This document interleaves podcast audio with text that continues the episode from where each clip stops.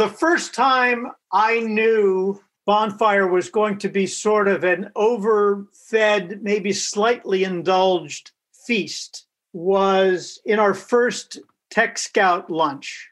That's Chris Soldo. Chris was the first assistant director.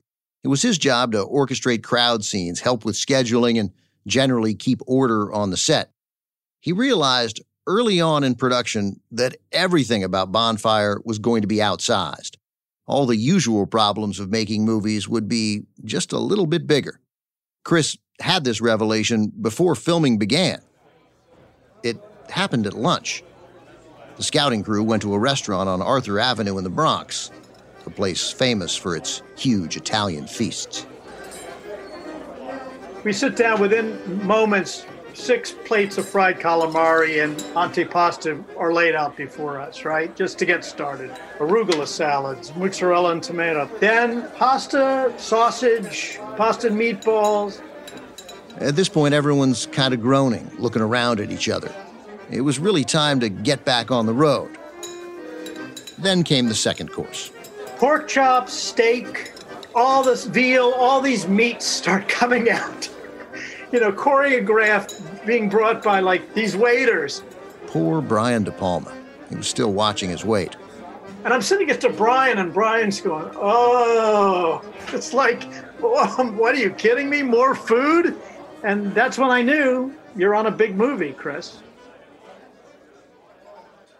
With Bonfire, there was this feeling right from the beginning that this wasn't just another movie. For Brian, that would be unacceptable to make something ordinary. Brian had five days until April 13th, 1990, a Friday. Friday the 13th would be the first day of filming. What were they thinking?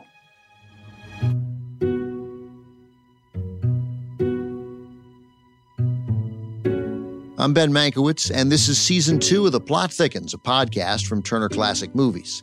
Each season, we'll bring you an in depth story about the movies and the people who make them. This season, we partnered with Campside Media to bring you The Devil's Candy, the story of a Hollywood fiasco and the director who made it. The movie was Bonfire of the Vanities. The director, Brian De Palma.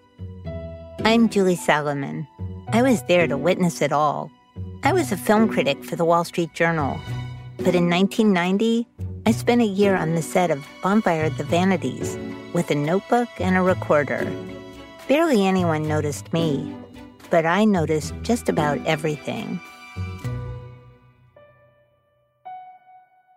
This is episode three The War Zone.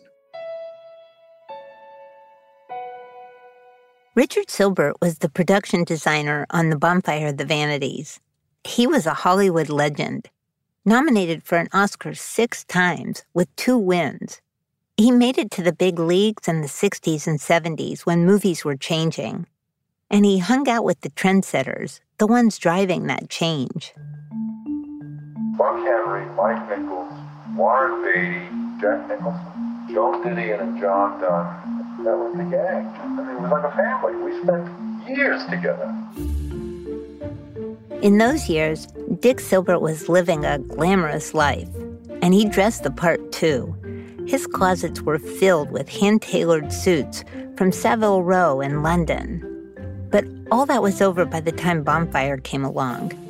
He was 61 at that point, still tall and slender and charming, in a world weary way.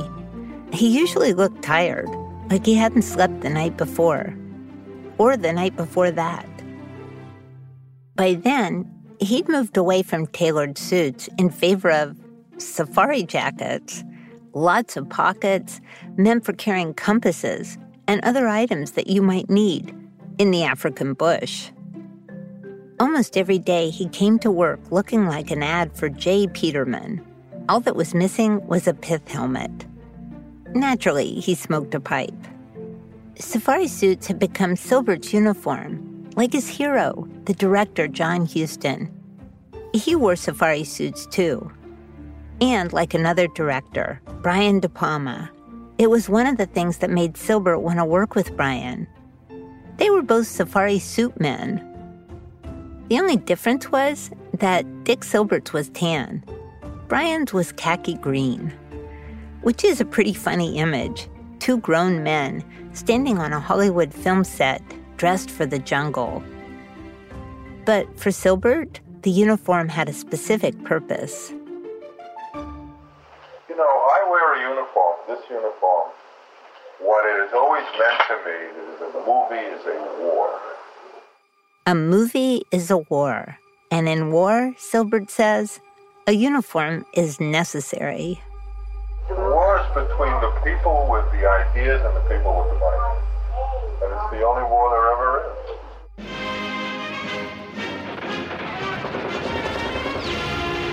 I saw what Sylbert meant. The directors, they're the generals. They have to get the troops on board to fight the fight. Whatever it is budgets, executives, the press, angry judges. It may seem out of proportion. This wasn't a war after all, it was a movie. One of a bunch of pictures that would be crowding into theaters before Christmas.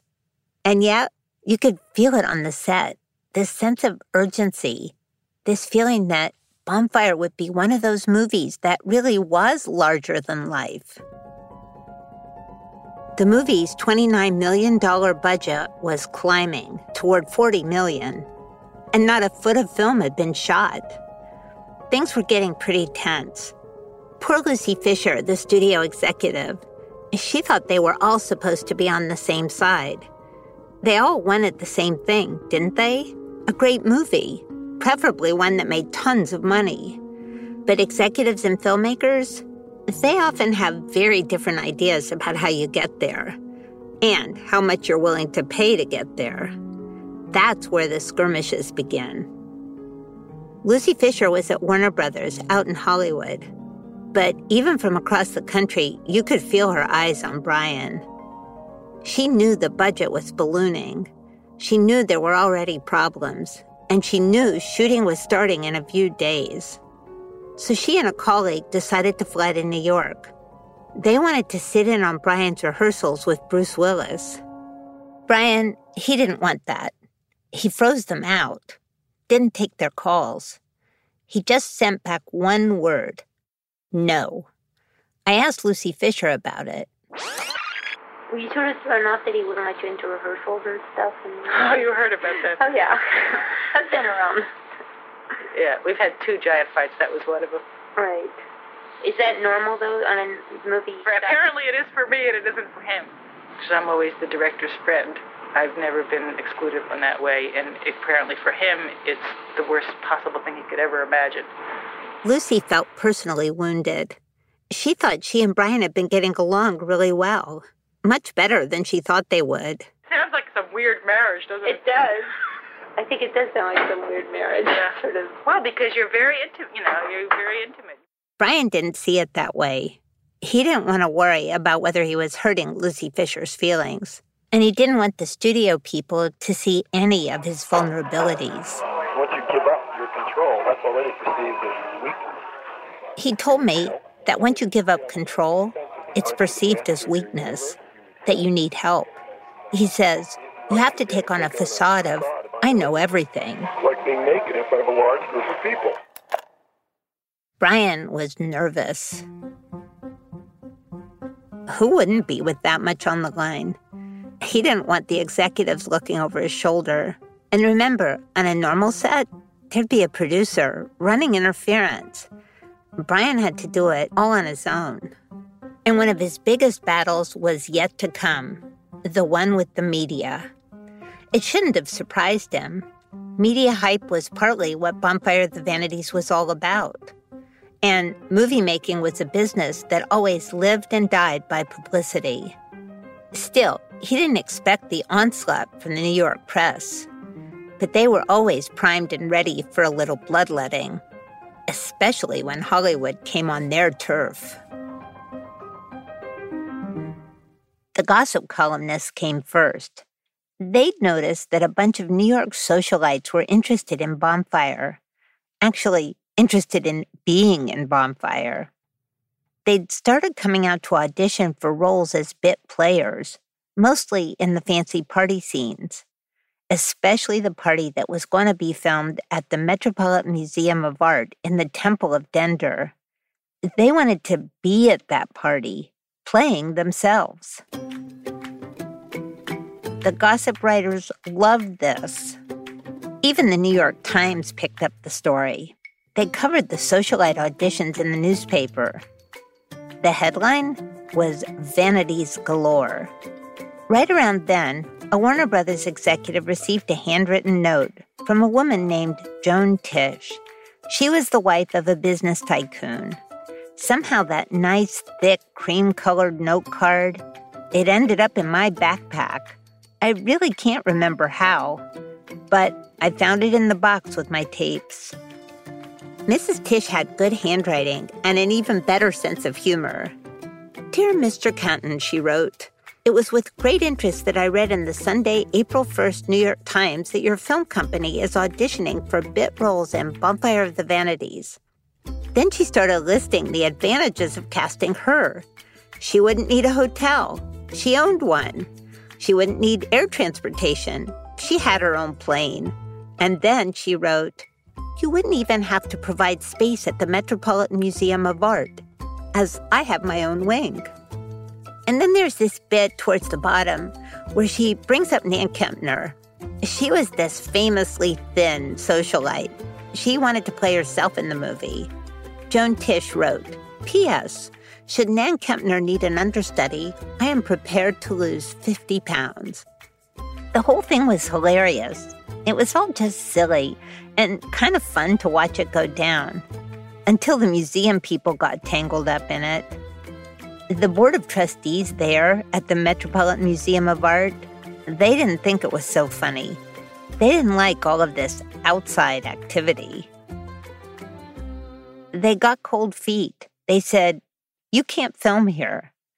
So Brian's team had lost a major location again.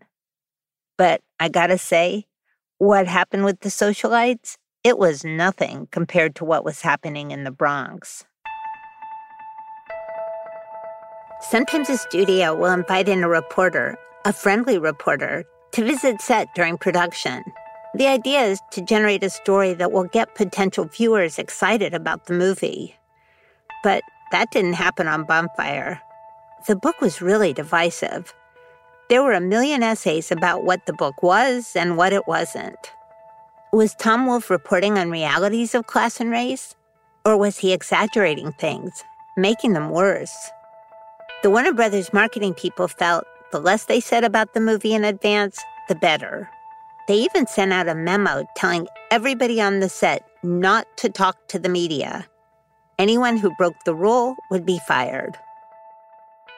Of course, I guess Brian broke the rule even before the movie started by bringing me onto the set. But the studio would have to deal with me later. They were worried about the press that the movie was getting then, in real time. Now that Borough President Fernando Ferrer has seen the script, he says it's Bronx bashing at its worst. When we got to the script, the script tended to accentuate all of those aspects uh, of the Bronx that are generally considered stereotypical. Uh, Fernando Ferrer was the Bronx borough president. He was only 40 years old, pretty young for a politician, and he was a progressive. Back then, crime was high all over New York City, all over the country. To him, Bonfire of the Vanities felt like another unfair swipe at the people who lived in the Bronx. When you talk about a community, you must take care. There are 1.2 million people living in the borough of the Bronx that don't consider themselves hustlers or pimps or prostitutes or media hounds. They're people who have worked over the course of years to make their lives here, to educate their kids, to bring up their families, and they deserve some recognition as well. Tom Wolfe understood there were two faces of the Bronx, but he argued that the crime was what you heard about.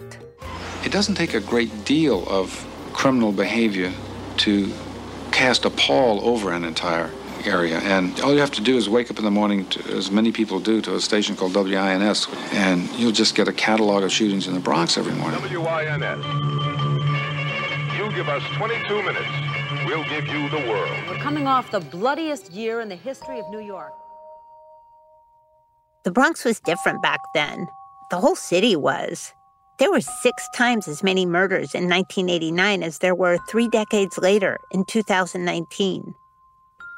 But Ferrer was making a different point. Bonfire's vision of the Bronx was a caricature, one that ignored the lives of the actual people who lived there. Ferrer thought the movie version of Bonfire should somehow acknowledge that. He was a shrewd politician. He made his case publicly in a press conference that was televised. And Ferrer is demanding a disclaimer which would mention some good things about the Bronx. At least a few seconds at the end of the movie, at the end of the movie, telling people, oh, by the way, the Bronx isn't exactly Calcutta or the murder capital of the face of the planet. That press conference by the Bronx borough president was covered everywhere on radio, TV, newspapers all over the world. The New York Post ran it on the front page. They even printed part of the movie script. Brian was annoyed by it all. He thought the press was being ridiculous. I mean, it was reported at exhaustive lengths like it was the most important thing in the world. Bonfire does this, bonfire does that. You know, and in relationship to us, it was like, is this all they have to report? Bonfire had become a lightning rod. For Brian, the battles would last a few months, and then he would move on. For Fernando Ferrer, the battles were his real life. Probably it seemed to him they would never end. We're in the Bronx, April 23. I'm talking to Brett Batula. I understand where these guys are coming Yeah. from. We just had a meeting with Fernando Ferrer, the Bronx Borough president. Yeah. Brett Petula had been scouting locations in New York ever since he spent a couple of years at NYU Film School, about a decade earlier. He was trim, a friendly looking guy with these round, boyish cheeks. His job was to find the locations for each scene, then get permission to use them, and then get Brian on board. It wasn't an easy job. You just had to figure things out, even if the demand seemed impossible sometimes. Everything they say, you say yes. No matter what they say, you say yes. If they say, can we blow up the Brooklyn Bridge, you go, yes. And then you run around, you find out if you can blow up the Brooklyn Bridge as fast as you possibly can. Brett was working really hard, trying to balance the demands of a tough boss and an even tougher city. I'm walking a thin line because I don't have any fucking control if Brian De Palma decides he wants to blah, blah, blah. I mean, they could mow me over and he doesn't even know who I am. Brett was only 29, but he talked like someone who had been around forever. He explained the ropes to me, figuring out how to break the rules, go places you weren't supposed to go, and who knows what else. Basically, everything that we do is uh, illegal or unheard of or blasphemous or preposterous in one form or another to somebody. You cannot bring a guy from Los Angeles or Idaho or anywhere else and drop them into New York and get that done. But when it came to Bronx locations, Brett sympathized with the borough president, Fernando Ferrer. These guys are trying to uh, bring back vital neighborhoods that are totally trashed, right? Um, this is this is the classic problem, all right? Everyone comes to New York to either shoot the uh, diamond-draped halls of Park Avenue or to shoot the burned-out buildings of the Bronx. That is classic. That's every movie. Brett Petula may have understood the big picture, but right now, he had a specific job. That job was to find a courtroom.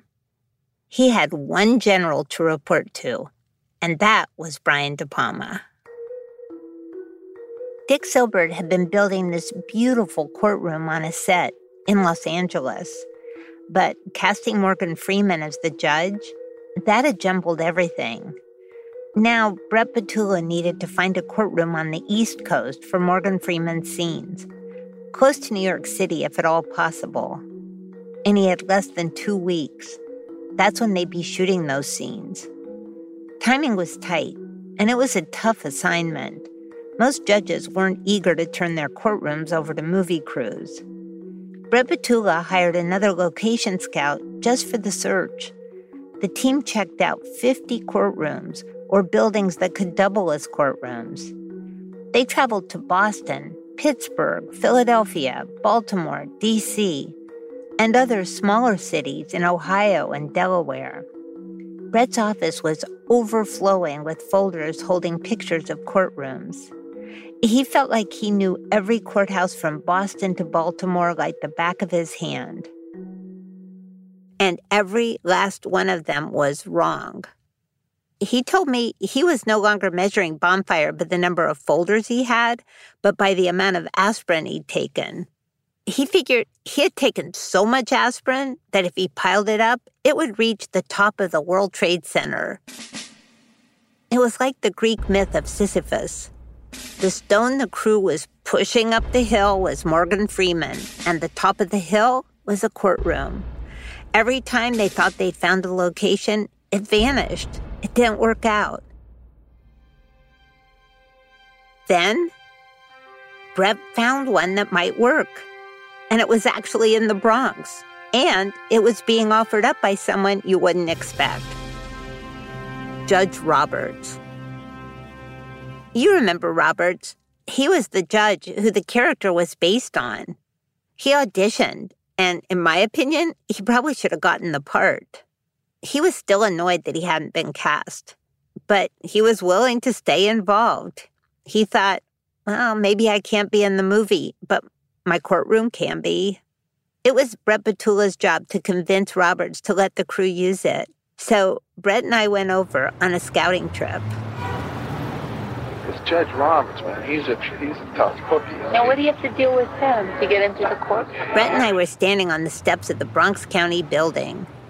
It was an imposing monument of a place made of granite and limestone. Because he has to give the okay for us to work here because for this simple reason, we cannot disturb the functioning of the courthouse, of the justice system, all right? That is a total judgment call If he chose, he could say this disturbs the function of the courthouse. You got to schmooze I hate the word schmooze. Schmoozing to me has a connotation. A negative. Um, Brett pointed at a row of parking spots in front of the courthouse. You want to hear something funny, you know what part of the negotiation with him is, is the justices' parking spots where the judges park. All right, it's like a silly thing. But I'll tell you what, we came here this morning and we didn't have those parking spots right there. I would be out of a job. See how it's clear there? Yeah. Sometimes the things that seem mundane are the most important, like parking spots. The Warner Brothers executives, they may have been out in Hollywood, but they were watching the search for a courtroom closely too. The budget was now officially 30% over and still climbing. Lucy Fisher knew it would be wildly expensive to shoot the courtroom out of town. And she felt she was never getting a straight story. Every day I would say, Where is the location? Where is the? You don't know, I am a dog with a bone. I repeat everything 2,000 times. And I will say, Where is it? The location, where is it? Do you have it? And he'll say, Yeah, yeah, yeah, we have it, we have it. And I'll say, Is it signed and sealed? He'll say, Yes, yes, yes, they're done, they're done, they're done. Well, maybe they're 99% done, but 1% isn't done, or maybe they're 80% done. I'll never know what percent was really done but I know they weren't done. So, for the second time that month, she and another studio executive decided to fly back to New York to see what was going on.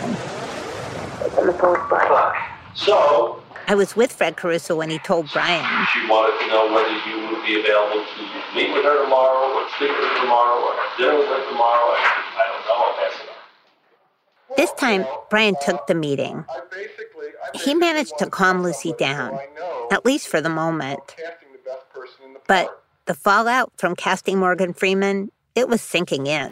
Had you known what the Morgan Freeman decision was going to mean in terms of the ensuing? I can't answer.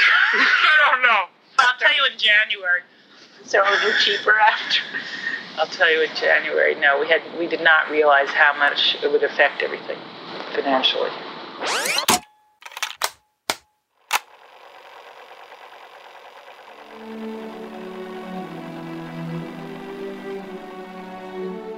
Through all of this chaos, finding the right courtroom, losing the Met, every once in a while I would stop and think, where's Brian? Then I'd see him, sitting in the middle of it all, wearing that safari jacket, looking remarkably calm, even peaceful, with a smile on his face. Then I realized he had his Walkman headphones on his ears. He was listening to one of the operas he loved. You have to block out everything. You got to see it in the frame. That's what artists have to do, or they would never create anything. They have to block everything out to create the illusion that what they are doing matters more than anything and to keep their focus. If they lose that tunnel vision, whatever they were trying to do, it wouldn't get done.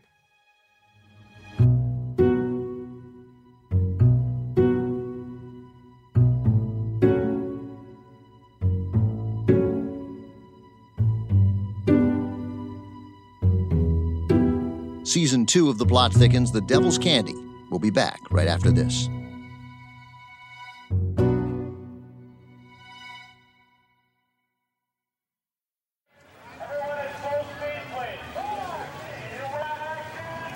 One of the things I remember most about the bonfire set was the social status ladder. Like the military, there was a hierarchy. And it felt like everyone was always angling for a better role. The camera operator wanted to be a cinematographer. The cinematographer wanted to direct. The secretaries, they wanted to be associate producers. The production assistants, they wanted to be anything that wasn't lowest rung on the ladder. And everyone, I mean everyone, was working on a script. Sometimes people broke through the ranks, but it was rare. Though there was one guy who seemed to be outside the hierarchy, who could break rank, and who could break through to Brian. His name was Eric Schwab. All right, wait. Let so me much. let me start the. Uh, I'm going to start the recorder. Fantastic. Yeah, I started my. T- now, Eric, don't talk too fast. Well, just tell me to slow down whenever you want me to, because I speed up without know, realizing it. When I met Eric on the bonfire set, we hit it off. People sometimes asked us if we were related.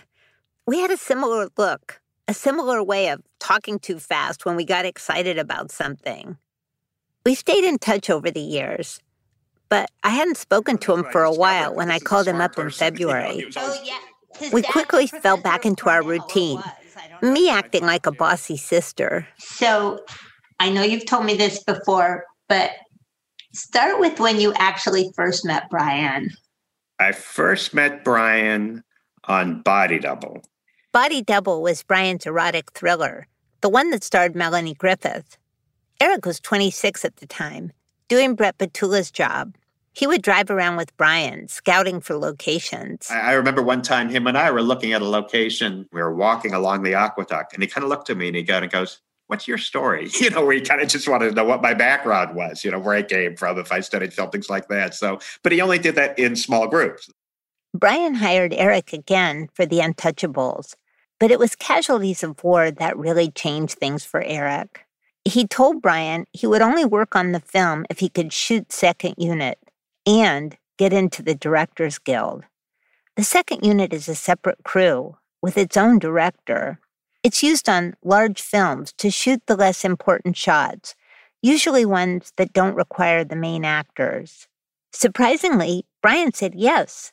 He gave Eric the job, and he even sponsored his application to the union.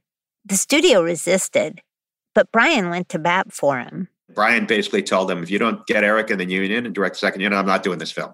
And so he did. He, he actually told them that. Eric had gone to film school, but Brian gave him a completely different kind of training, more like an old fashioned apprenticeship, the training that Eric needed to become a director himself. They bonded over the way they saw the world through the frame of a camera lens. Fred Caruso, the line producer, he saw it. Eric was very cerebral and, and could sit and listen and talk to Brian, and they got along. And Brian felt comfortable. Not that Brian wasn't comfortable with me, but if I didn't have anything to say, I wouldn't go to Brian just to chat and talk about the weather or politics or movies or whatever. Whereas Eric had a special relationship with him, and Eric had a very good eye. He had Brian's eye. So I had more freedom because I was off on my own with my second unit, and so I could do shots that I could experiment with more and do things, you know, that, that we didn't even discuss, and then hopefully he would be pleased with, which he did, which he ended up using.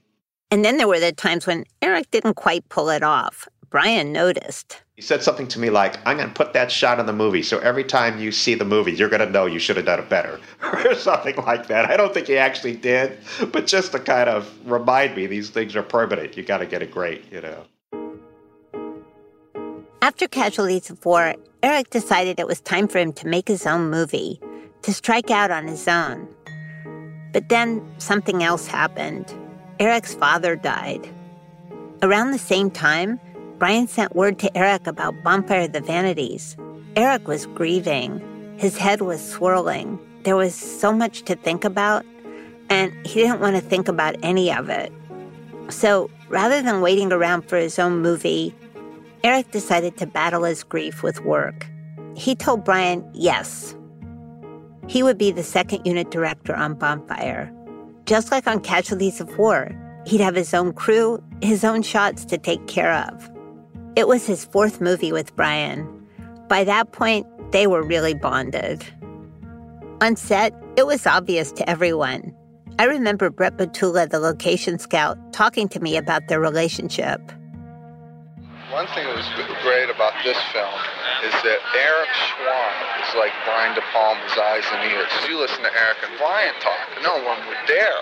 I mean, Eric goes, Brian, no, that's all wrong. Those guys are like, I don't know if they're like brothers or father and son or whatever. But the point is, is that if Eric says, I think Brian would like this or Brian wouldn't like that, it means something. I was intrigued. How had this young guy broken through to Brian? Got past that wall of self protection. I figured I should go to the source. So at the time, I interviewed Eric's mother, Faye Schwab. Every reporter has their shtick. I guess mine? It's interviewing people's mothers. He's a very clear headed thinker, and he's also a long range planner. He doesn't um, just think of the moment, he builds for the future. She told me Eric's infatuation with film began with a class he took at Harvard Prep. That's a fancy private high school in Los Angeles. Now it's called Harvard Westlake. He read everything there was to read on film. He saw every movie that was ever made, either locally or on tape. He particularly loved Japanese filmmaking and used to go. There was a Japanese film festival at the Sherman Theater in Sherman Oaks he used to go there for weeks on end, seeing every Japanese film that was ever done. Eric was obsessed with film, just like Brian.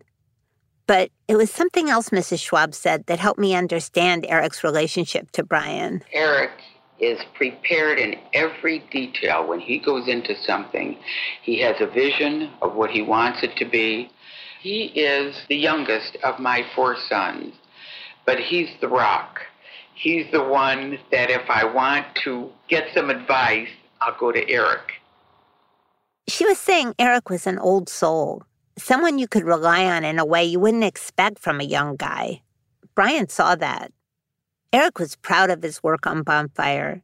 He valued his role. He valued his relationship with Brian. But sometimes it felt to him like people didn't really see him and his talent directly. When Eric described it to me back then on set, he seemed a little defensive. People have no idea what I do. I mean, people do not know the difference between what I do and an assistant director. He told me that the one thing that drove him crazy was people not understanding that he was a director of his own unit, even if it was the second unit, not the first. If Brian was the general, Eric was the lieutenant. It was a good spot to be in. People on set, people like Brett Batula, they would have killed to have Brian's ear the way Eric did. But sometimes that bond, it could also be a liability.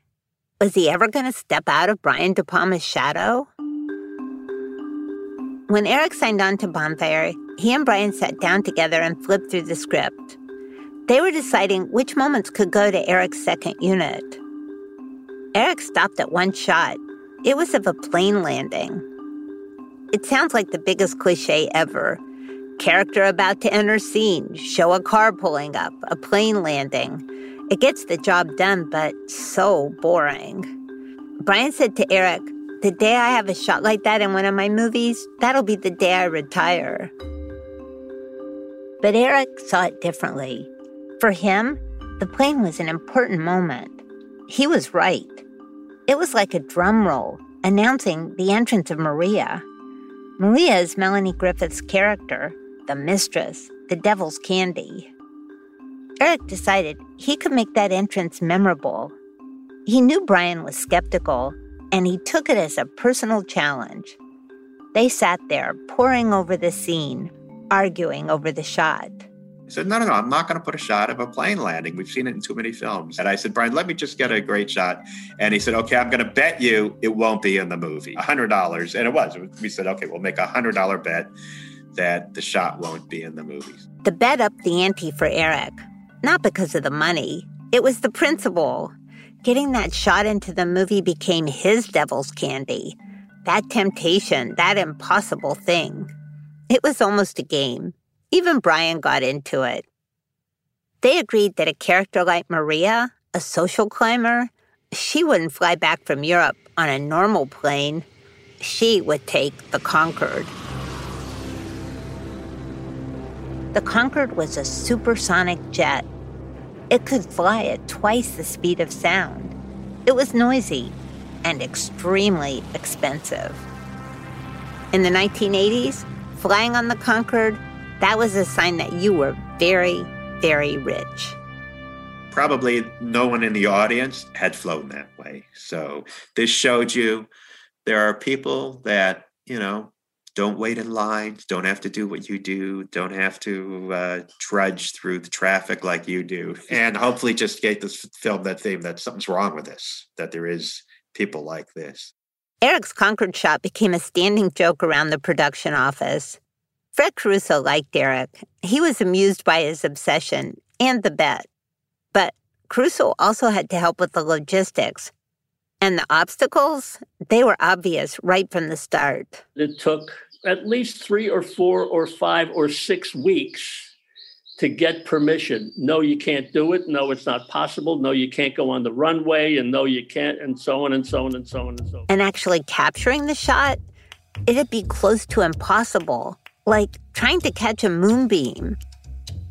Eric wanted to shoot it just as the sun was setting behind the New York skyline. He would have literally seconds to film the Concorde landing. Everything had to line up just so. The exact moment that the sun and the moon and the stars and the planets and and every and the air and the oxygen and everything about when that plane can be seen in the sky over Manhattan and puts its nose down and ready to land. And what was going to happen if on that day it was cloudy? And what was going to happen on that day if it was raining? And what was going to happen on that day if something. If, if, if. If became the operating word on Bonfire. If things worked out, there could be Oscar prospects. Maybe a shot at upward mobility for everyone. Maybe even a plane landing in a Brian De Palma movie. But nobody was oblivious to the other outcome. The other if. If things didn't work out, one person would pay the highest price. That would be the director. When a big battle is lost, people mourn the soldiers who are wounded or die. They blame the general.